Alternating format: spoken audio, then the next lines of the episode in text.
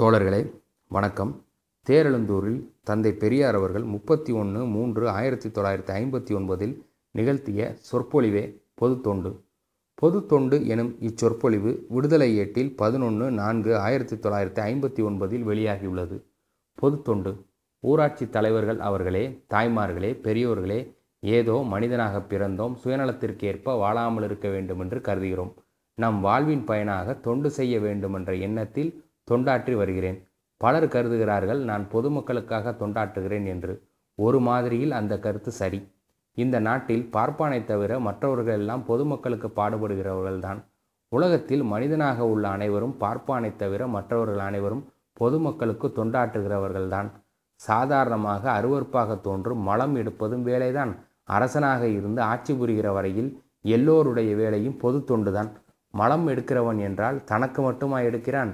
வேலை எல்லாவற்றையும் எடுத்துக்கொள்ளுங்கள். உத்தியோகங்கள் செய்பவன் விறகு வியாபாரம் செய்பவன் மற்றும் பல வியாபாரிகள் தொழில் செய்வோர்கள் இவர்களை எடுத்துக்கொண்டால் அவனவன் செய்கிறதெல்லாம் அது அவனுக்கு மட்டுமல்ல. உயர்வு தாழ்வு என்னவென்றால் அதன் மூலம்தான் தன் வாழ்வை வளப்படுத்தி கொள்கிறான் என்றோமே தவிர வேறு வகையில் அது தொண்டுதான். மற்றவர்களுக்குள்ள வசதி வாய்ப்பு அமைப்பு இவற்றை பயன்படுத்தி கொண்டு லாபம் பார்த்து கூலி பார்த்து செய்கிறார்கள் என்று சிலரை கூறலாமே தவிர அவர்கள் இறக்கும்போது எடுத்து கொண்டா போகிறார்கள். அவைகளை விட்டுவிட்டு தான் போகிறார்கள். மற்றவர்களுக்குத்தான். அது நம் மகனுக்கு அல்லது நம் மனைவிக்கு என்று நினைப்பார்கள். கணக்கு பார்த்தால் மனைவி மக்களும் மற்றவர்கள்தான். தனக்கு என்று ஒன்றுமில்லை. பொது தொண்டில் தனக்கென்று ஒன்றை செய்கிறவர்கள் சிலர்தான்.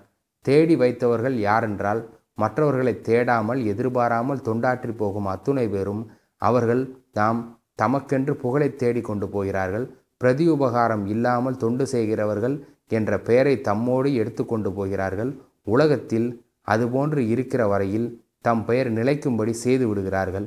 நிலம் காணி இவைகளெல்லாம் எவ்வளவுதான் சேர்த்து வைத்திருந்தாலும் அவன் செத்து போனதும் அது அவனது என்று சொல்ல மாட்டார்கள். இவனுடைய மகனது என்றுதான் கூறுவார்கள். இது இயல்பு. தனது என்று கூறும்படியானது தொண்டு ஒன்றுதான். மற்றவர்களுக்காக பலனை எதிர்பாராமல் தொன்று செய்வதுதான். நன்றி வணக்கம்.